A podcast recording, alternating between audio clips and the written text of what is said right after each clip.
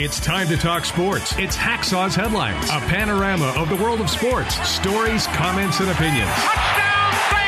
Now, here's iconic sports talk show host Lee Hacksaw Hamilton and co host John Riley. Who wants to talk football? Who wants to talk NFL draft? We do. Good afternoon, everyone. This is Lee Hacksaw Hamilton, along with my co host John Riley from our studios in San Diego. We welcome you to a bonus podcast Friday all things NFL draft. John, what an unbelievable four hours of action. First day, first round NFL draft.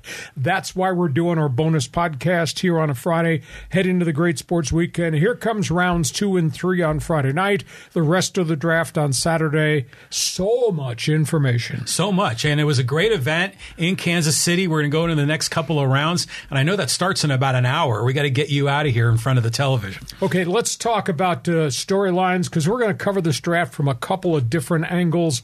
A lot of opinions here. Before we start, I know we have football fans that join us on a live stream, John. Tell them how they can join us to talk NFL football only today on our fans forum. All right, you have some questions, some comments about the NFL draft. Drop them in the live chat on Facebook or YouTube. We'll get you involved in Hacksaw's uh, in in the fans forum at the conclusion of Hacksaw's headlines. And we remind you to subscribe to everything we're doing on our podcast. We invite you to share with all your friends. Tell them what we're doing. Check my website, leehacksawhamilton.com. At this hour, I have a recap of the first round. It's all written for you. And by the way, feel free to give us a rating. I will take a five star rating from you. John will gladly accept a three or four star rating. John, question one. Let's get this thing started. All right, we got to start off with Roger Goodell, man. I mean, this is his big event. It really is. Uh, you know, somebody asked me this morning on one of the Canadian shows that I do NFL reports for if I could pick up a word or two to describe what happened last night in the first round. And the words I came up with were surprised and stunned. I was surprised at all the transactions. I was surprised at what Houston executed.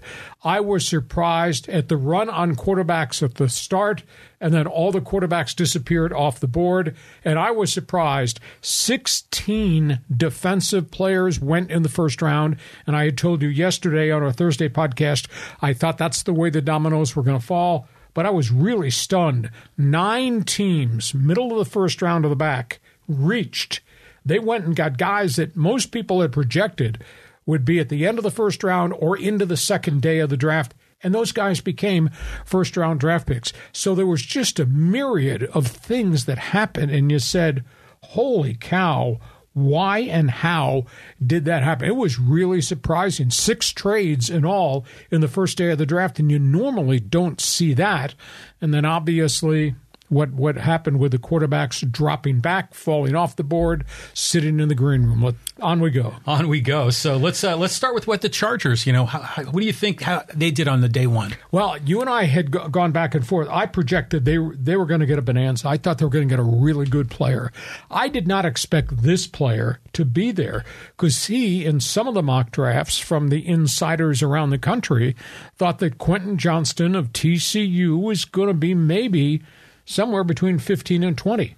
But as strange stuff happened above the Chargers in the draft, where people started taking weird selections, quality players started to fall in their direction. So when their choice came up, Dalton Kincaid, the Utah tight end, was still there. Any one of the receivers was still there. Some of the defensive tackles were still there. They went for a stud. Now, I'll preface what I'm going to say about the TCU rookie, Quentin Johnston, with this Be prepared to say goodbye to one of the veteran wide receivers. Hmm. I think he comes in as the heir apparent to Keenan Allen or Mike Williams. We have talked in the past, John, that their cap figures next year are 30 million apiece. Somebody is going to disappear. Maybe somebody's going to disappear this year at the trade deadline. Somebody will be let go at the end of the season because the Chargers just can't have those type of cap figure wide receivers. Johnston's big, he's 6'4, he's 210. Kid caught 115 passes at TCU. Unbelievable physical specimen. He's almost like a clone of Mike Williams. Very good yards after the catch. Has had problems with drops. They're going to have to work with the mechanics of catching passes with him. But 19 yards per reception, 115 catches for the Frogs, 14 touchdowns in two seasons. And the kid is big. The kid is physical. The kid is a gamer. The kid comes from good bloodlines, both of his family in the military. He evidently blew the Away at the combine when they had the individual meetings. Very impressive player. So Quentin Johnston comes in. You got Keenan Allen, you got Mike Williams, you got the fast emerging Josh Palmer, who caught a bunch of passes last year. You're going to have uh, Jalen Guyton back off the knee surgery, and now you add Quentin Johnston. That's the big play receiver. Uh, I'll ask you: Should they have taken Big White out?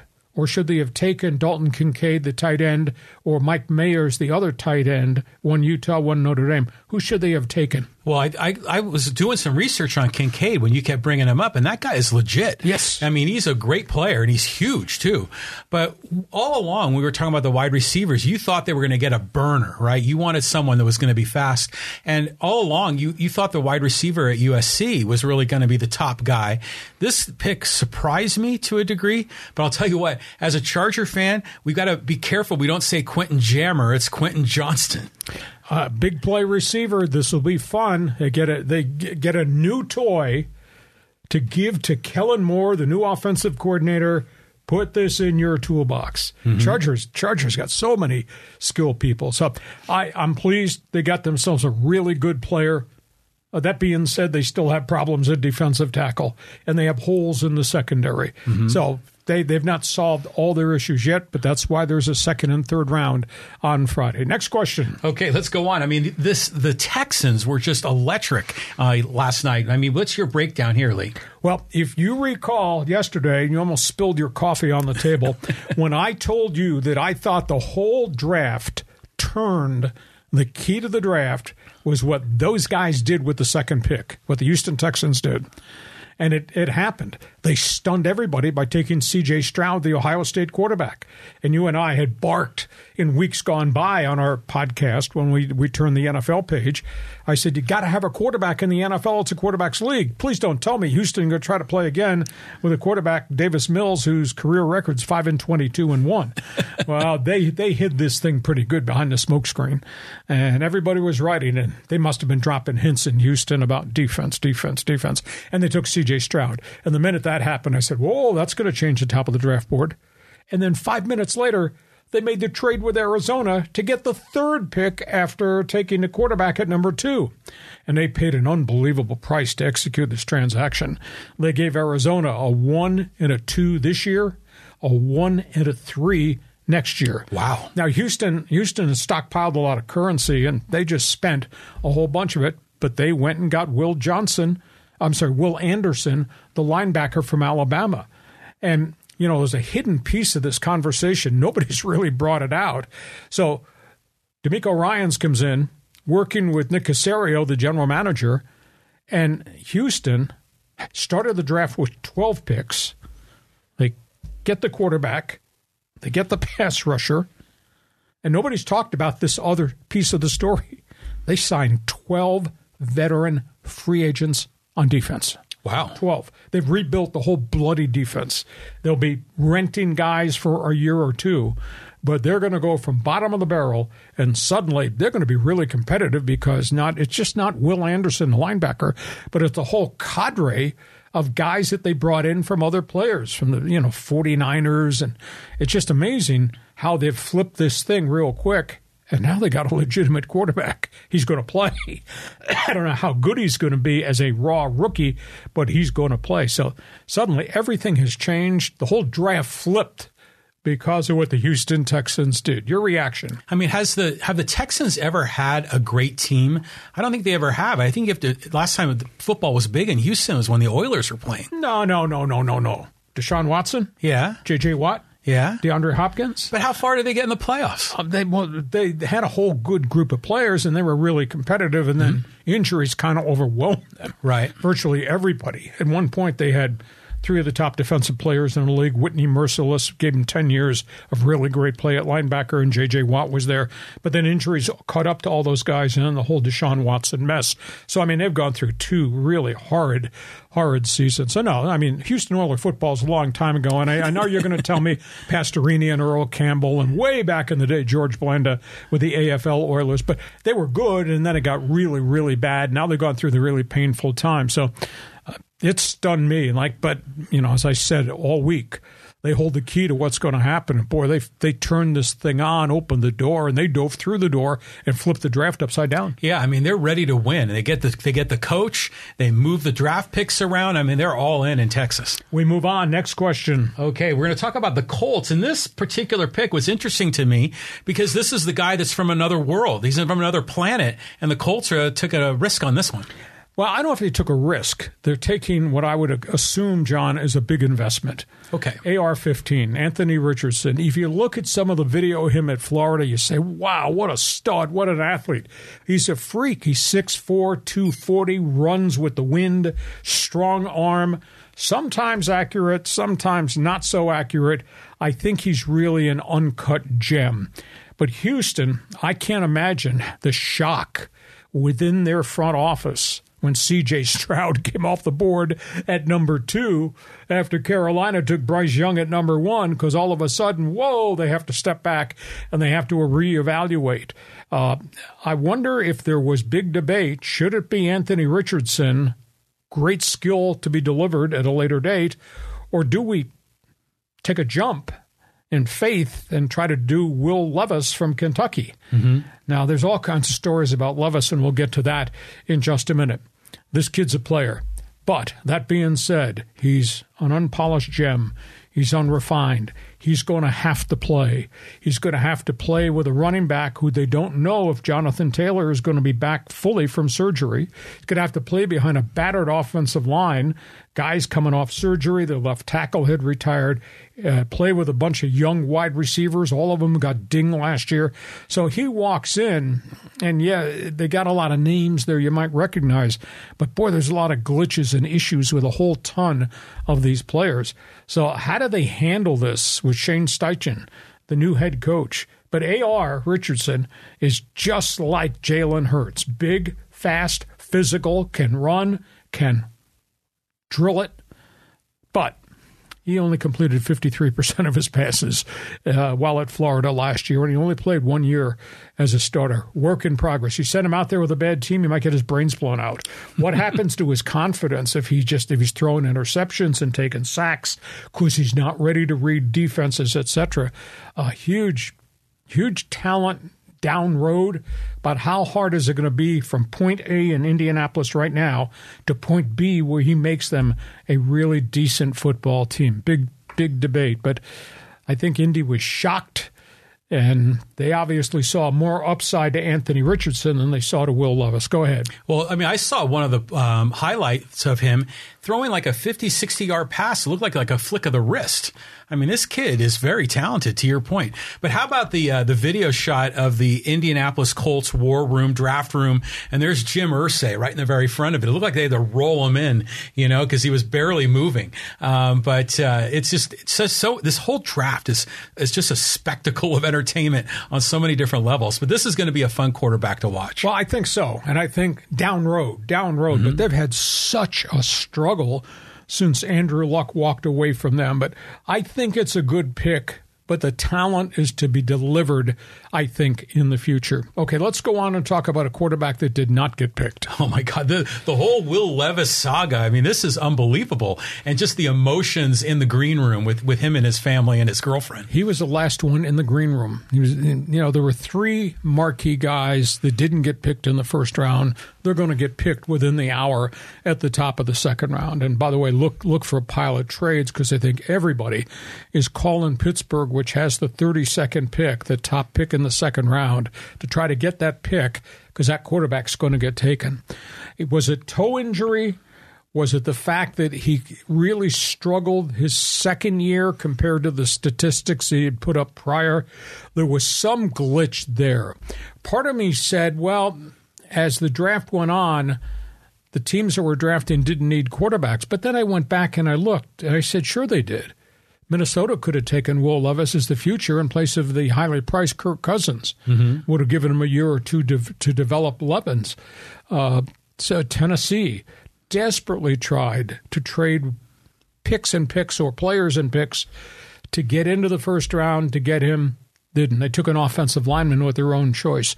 Uh, there were three or four teams that I looked at that said, well, they could have taken him, did not take him, but they also had a lot of other needs. And when there's when there started to be a run on defensive players and there was a run on the offensive linemen, I think that's why Levis just fell down the board because others said, well, yeah, we might like that quarterback for the future, but Jesus, it's highly highly rated left tackle here, or pretty good pass rusher here.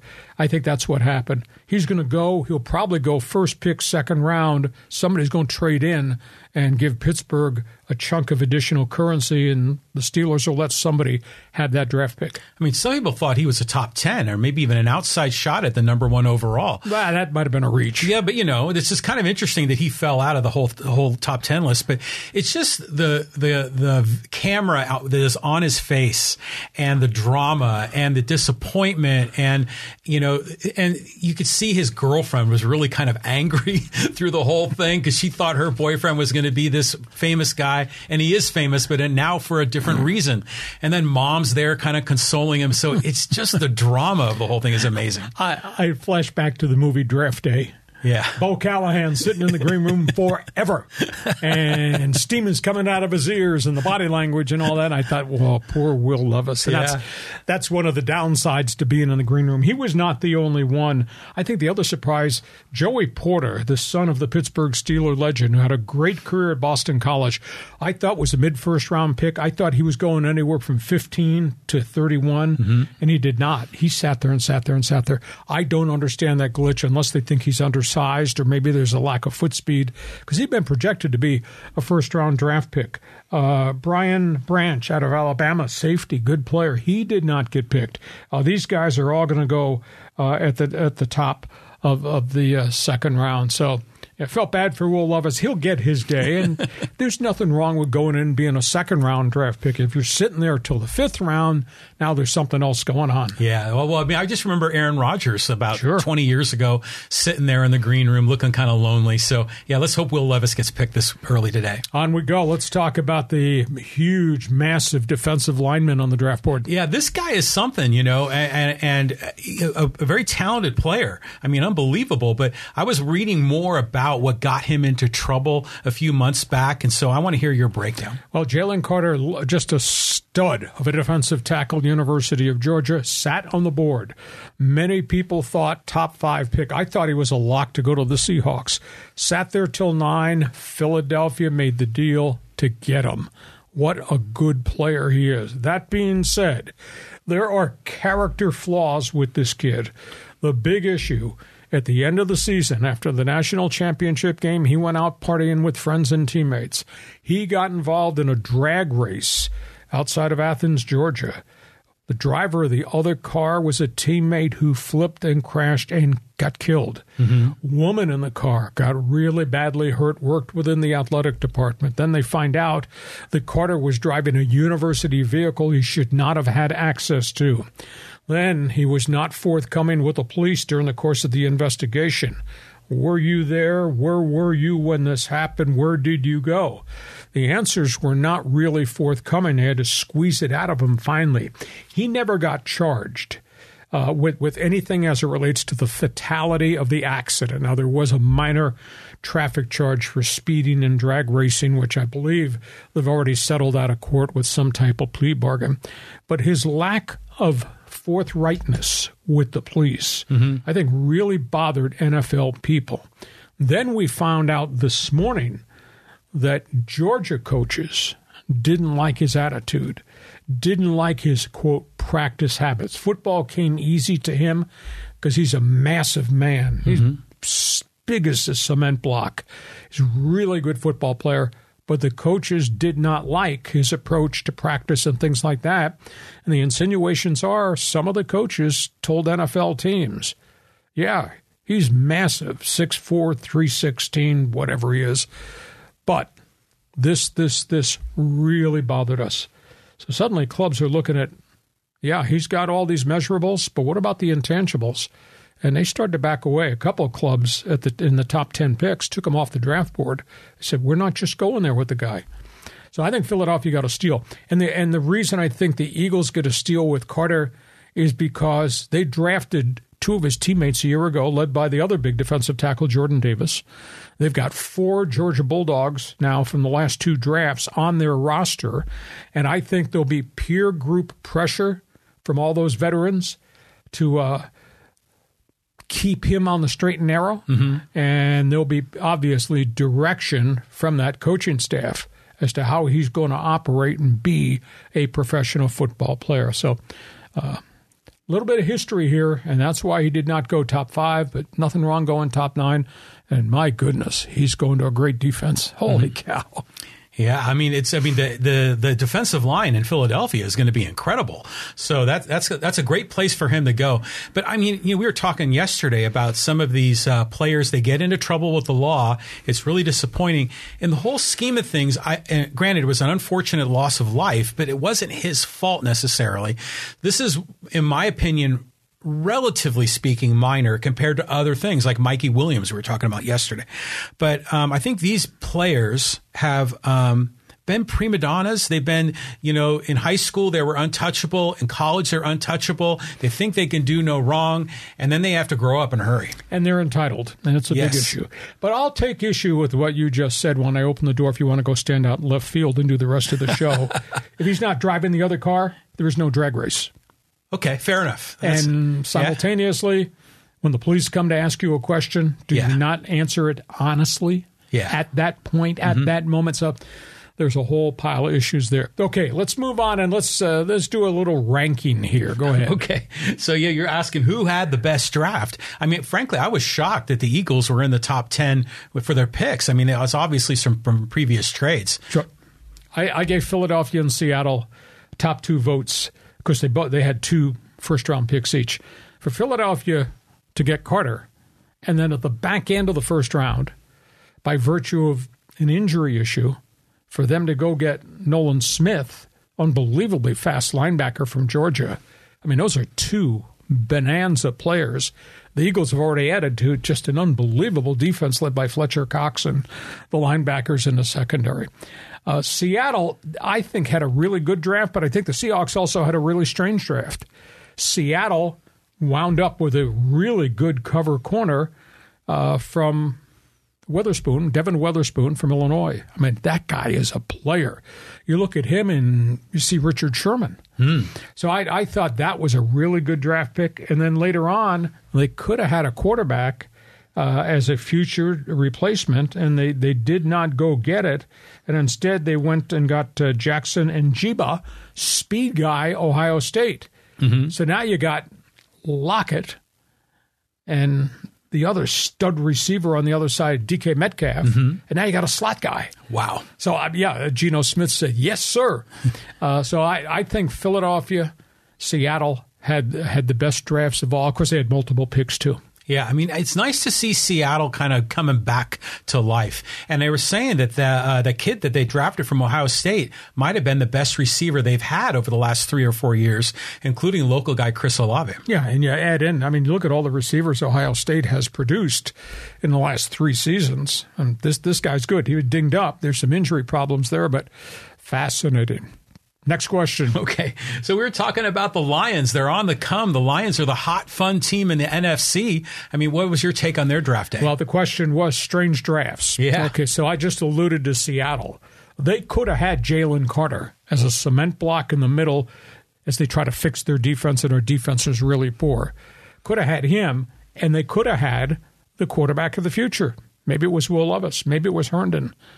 But and they had told Geno Smith, we are probably going to get a quarterback for the future. So, so instead of taking the huge defensive tackle and the quarterback of the future, they took two good football players. I, I just thought, I don't know, Pete changed his mind, or maybe the Carter Carter off field issues chased the Seahawks off off the board there. I don't understand Detroit, and I like Dan Campbell, and he is he's done such a phenomenal job in two plus years of stockpiling talent and getting them to play hard. And they rented the quarterback Jared Goff. When you're drafting there at six and eighteen, and then they traded back a little bit, why would your top pick would you take a running back at Detroit when you had just spent a second round pick? On a big kid out of Georgia, D'Andre Swift, mm-hmm. and you just spent free agent money to get David Montgomery of the Chicago Bears. Why would you take a running back with that draft pick? I thought that was really weird. And then with their other pick, uh, they went and got a player that you could have drafted at the back of the first round or in the second round because he was not projected that high. You know, so I'm sitting there and just wondering why is Detroit conducting this type of business this way?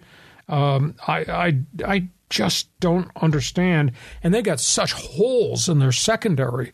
Why would you have had a lot of injury problems and a, a, number one pick that failed and another guy they traded? Why wouldn't just go get a really good cover corner? So I, I, I thought their draft draft picks were reaches and really strange. And in fact, the Alabama running back who who got drafted with their first pick said, I didn't even think they were interested. We didn't have much conversation. That's a, it, it, it's a weird way to do business, especially when you've already spent inventory yeah. on D'Andre Swift and on David Montgomery. Well, for both of these head coaches, are they also the general manager? No, but they have a lot of clout, a lot of impact. Mm-hmm. So, you know, I, I just look at Seattle. I look at Geno Smith, and I'm like, just it was a few years ago, we thought he was done. He was like washed up with the Jets, and he's kind of had a nice little comeback in Seattle. Yeah, and they've been in the mix of rebuilding. They've had no running game. He's had to do a lot of it is on his own. They had they've rebuilt their offensive line, so I have a lot of confidence in John Schneider and, and Pete Carroll. But I thought I thought those were kind of really strange drafts. Okay, so we got the big news that you broke yesterday about Lamar Jackson. Well, as we've gone forward, we've talked extensively about uh, the Baltimore Ravens quarterback, his demand financially, what he eventually settled on. He's top of what everybody else got. Deshaun Watson set the new high water mark a year and a half ago, coming out all the controversy in Houston when he got the five-year, two hundred thirty million fully guaranteed contract from the Browns, which opened everybody's eyebrows, and suddenly there was a revolt. When uh, the Deshaun Watson contract is not going to be the new norm in the NFL. We're not guarantee a quarterback all five years, six years, whatever it is. Then along comes Jalen Hurts. And where Deshaun Watson got 230 fully guaranteed, Jalen Hurts got 250, three fourths of it guaranteed. Wow. Became the highest average quarterback at 51 mil. Watson had been at 50. Now they got Lamar Jackson. So he goes out, he gets his total contract is 260, 52 mil guarantee. So he's now the top earner. Mm-hmm. Total salary, average salary. He got 179 million guaranteed. Some of that includes an insurance injury clause. So he made out like a bandit. So the next domino to fall is going to be in Cincinnati with Joe Burrow. Is he going to get 53 mil from Mike Brown?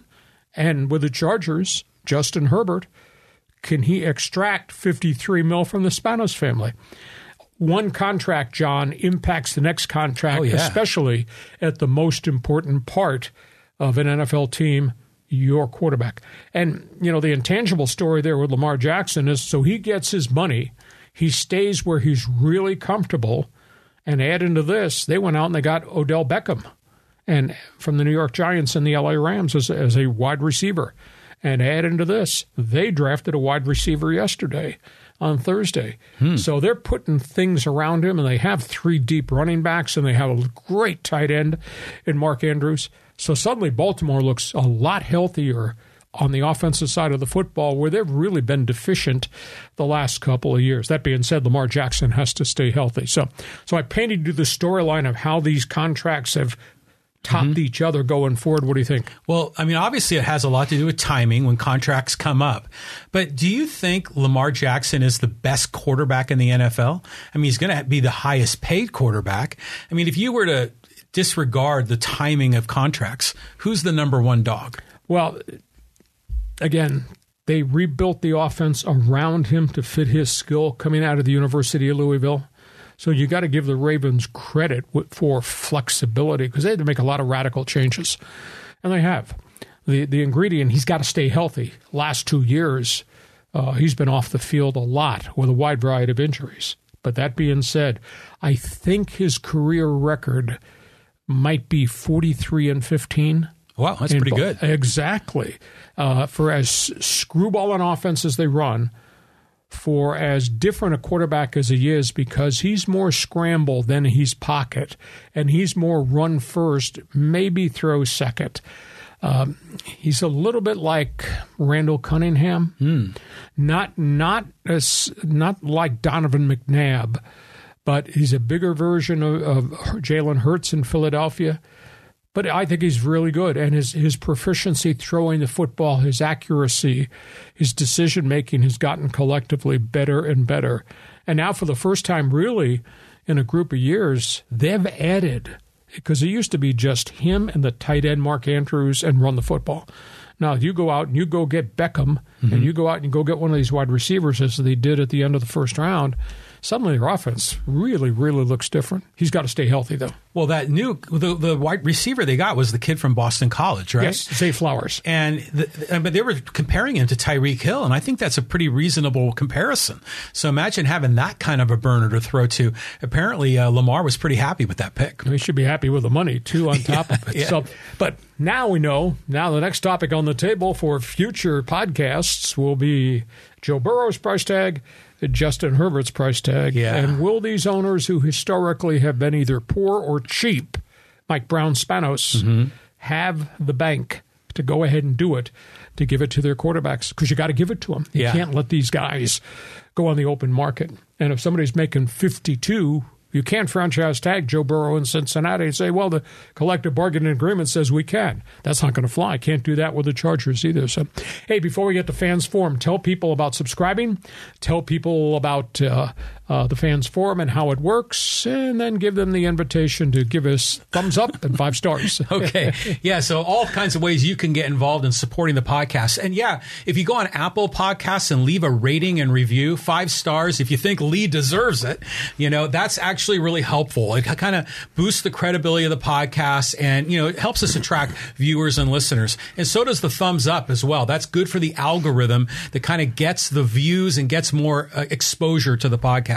Uh, you can get involved in the fans forum. We got a couple of guys involved right now. There's still a chance. Just drop your question or comment in the live chat on Facebook or YouTube. And if you like our live streams, give us a thumbs up. Also, give us the five star rating. And don't forget to check my website. It's written ton of information. I wrote a recap of the first round of the draft.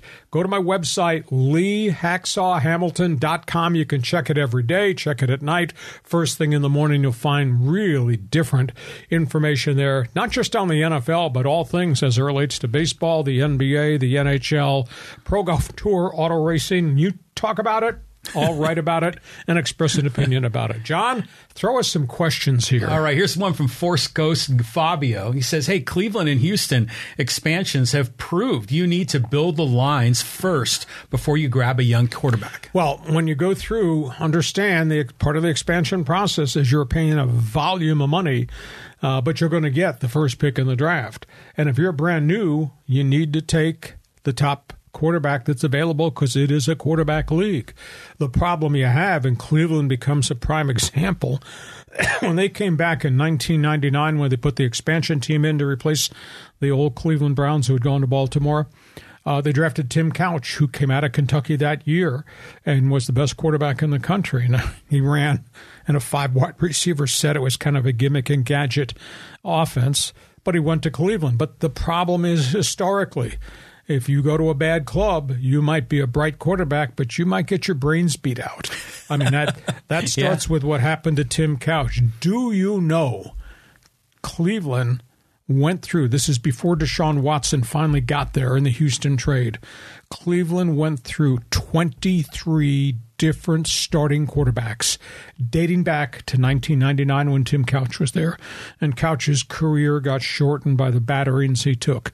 In Houston, their top quarterback was a kid out of Fresno State, David Carr. Mm-hmm. He went in there and he got killed. And he, he he retired early. Just he took so many sacks and he was so banged up. I think one one year I I want to say he got sacked 86 times You know how deplorable that is. Yeah. and that so that that's a problem. Young quarterback, top of the draft board.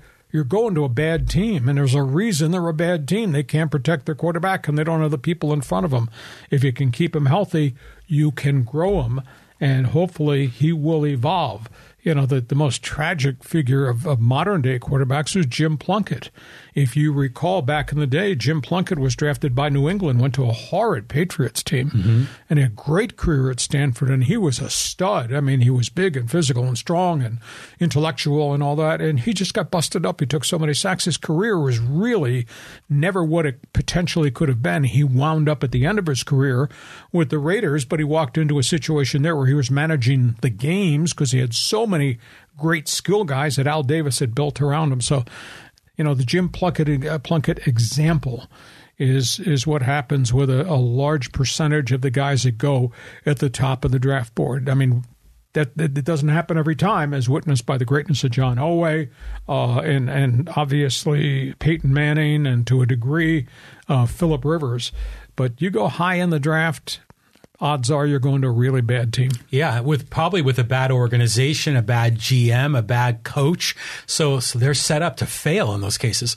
But talking about the Browns, I mean, I've seen online where people have made these custom uh, Browns jerseys with a number and then the list of all the NFL quarterbacks they had. And it's incredible to go through that list because you've got guys that were drafted high, you've got journeymen, you've got some pretty decent guys in that list, and every one of them failed through that whole Cleveland uh, streak. Yeah.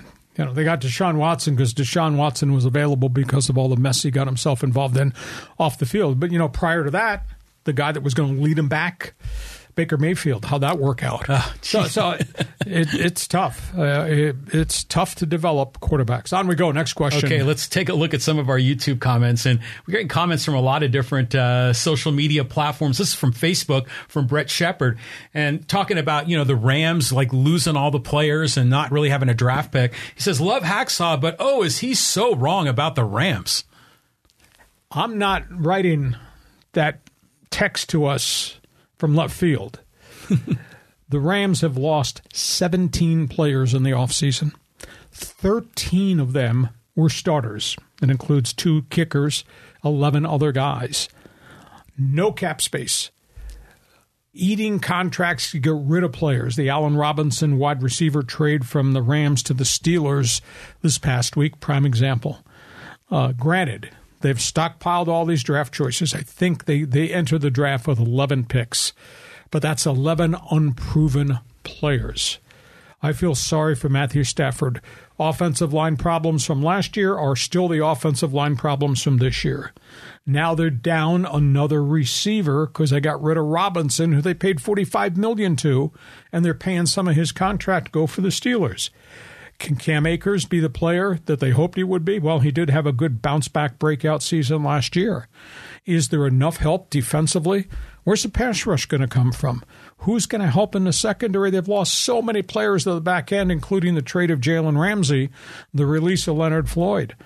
Aaron Donald's going to walk into the huddle and hand out name tags. Hi, my name's Aaron Donald. What's you? Where'd you come from? I, I just, eh, at the end of the day, the Rams spent all these assets, Brett, to win the Super Bowl. Nothing wrong with that. But they dug themselves such a monster hole in terms of the salary cap, and all these bills are coming due. Now they're in massive rebuild.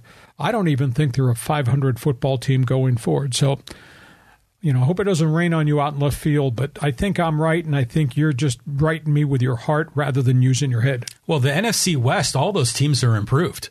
The Niners, the Cardinals, the Seahawks. Well, the Cardinals, uh, they're in disarray. Well, yeah, but they were at the top of the draft board or near there, so they got some more players there on the on the up.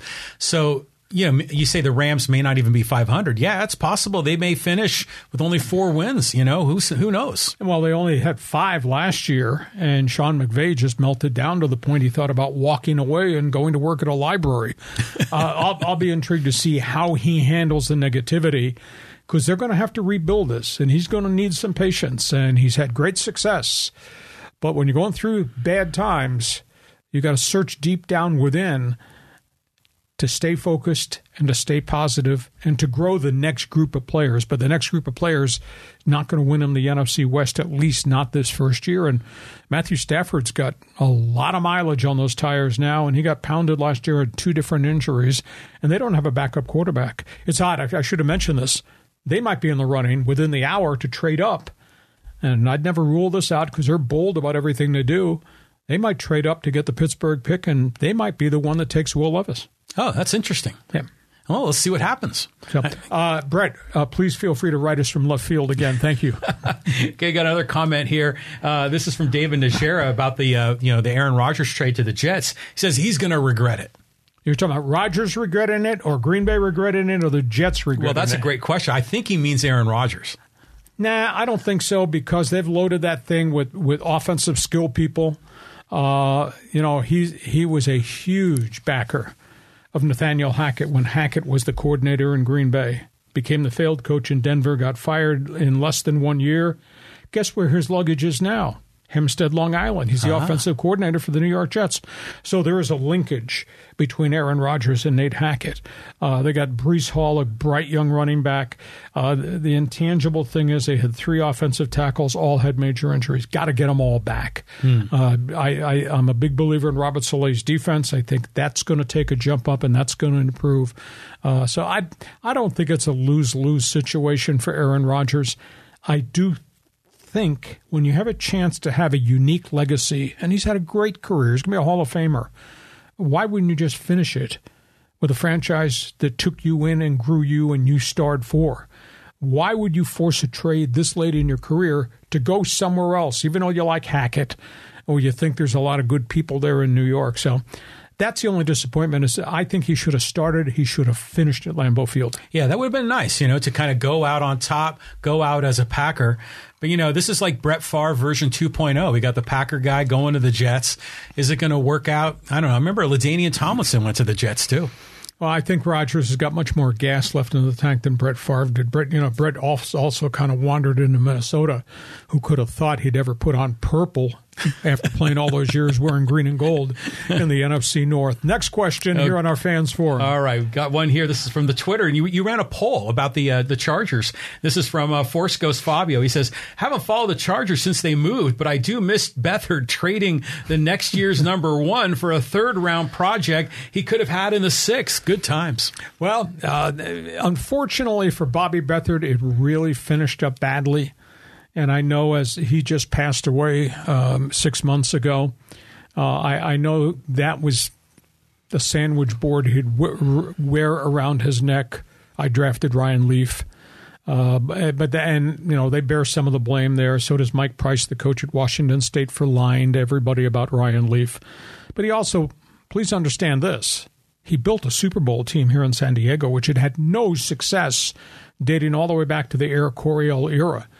I mean, when I came here, we were at the tail end. When I became the voice of the Chargers, we were at the tail end of the Air Coryell era, and the last one standing was Dan Fouts, and then he got hurt his last year and said, I'm retiring.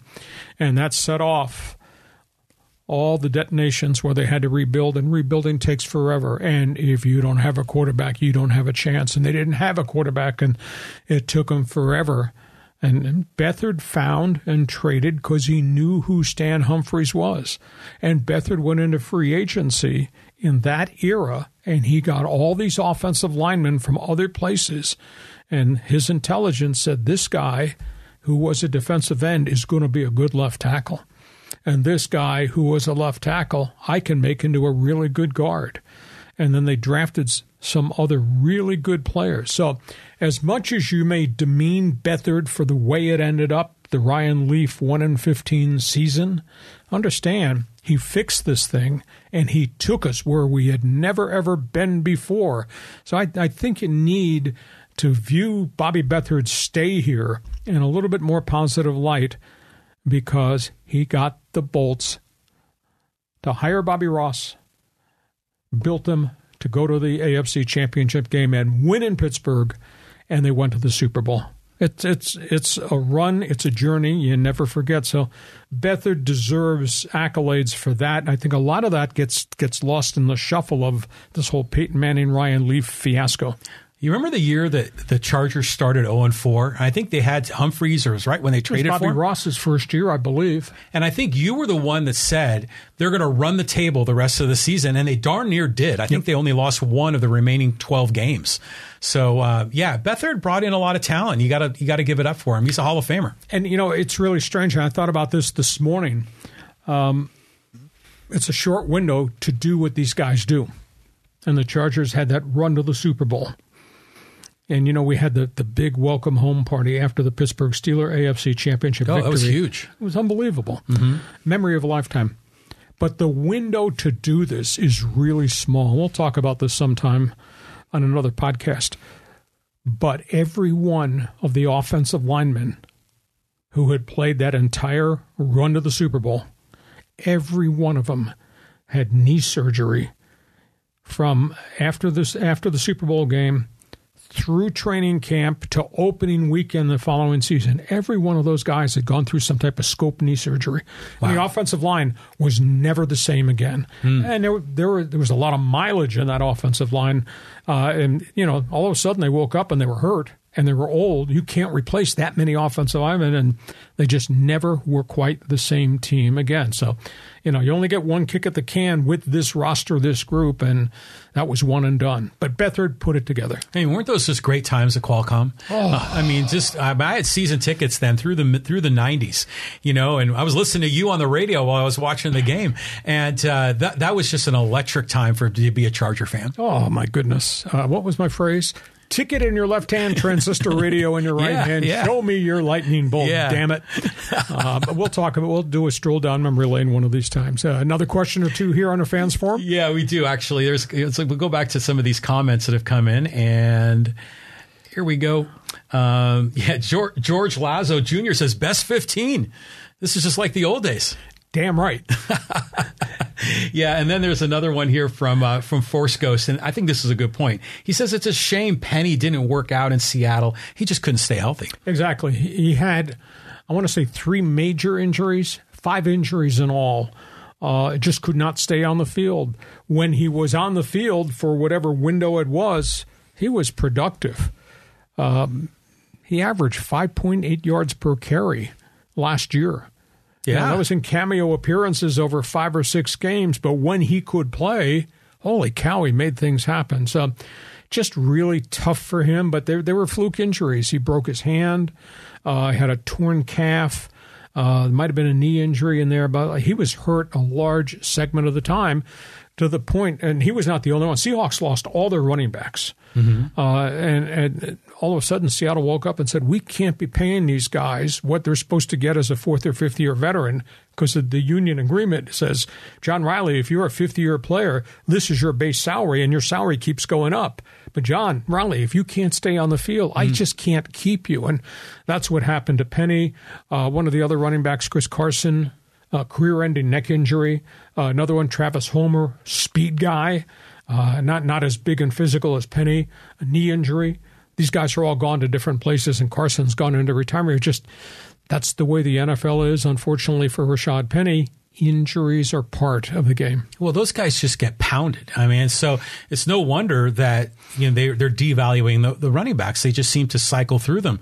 And I remember when LT was getting near the age of thirty, they used to say that's when you know the inflection and the curve happens, and their production really tails off when they hit their thirties. Yeah. And you know he had one knee injury here, right at the, right at the end. It was unfortunately it was the year the Chargers went to the AFC Championship game in in New England, and he was hurt. And Rivers was hurt. He had had knee scope surgery, but he was trying to play through it. It just wasn't the same player, same team. The saddest thing that I remember from that season, and there were so many great things that happened with LT and the records he set and all that, and players carrying him off the field after he set the record for touchdown scored. Saddest thing is I looked up. And here they are in cold Foxborough playing the night game, AFC championship game, and he's sitting on the end of the bench with a cape around him, his helmet on, looking down.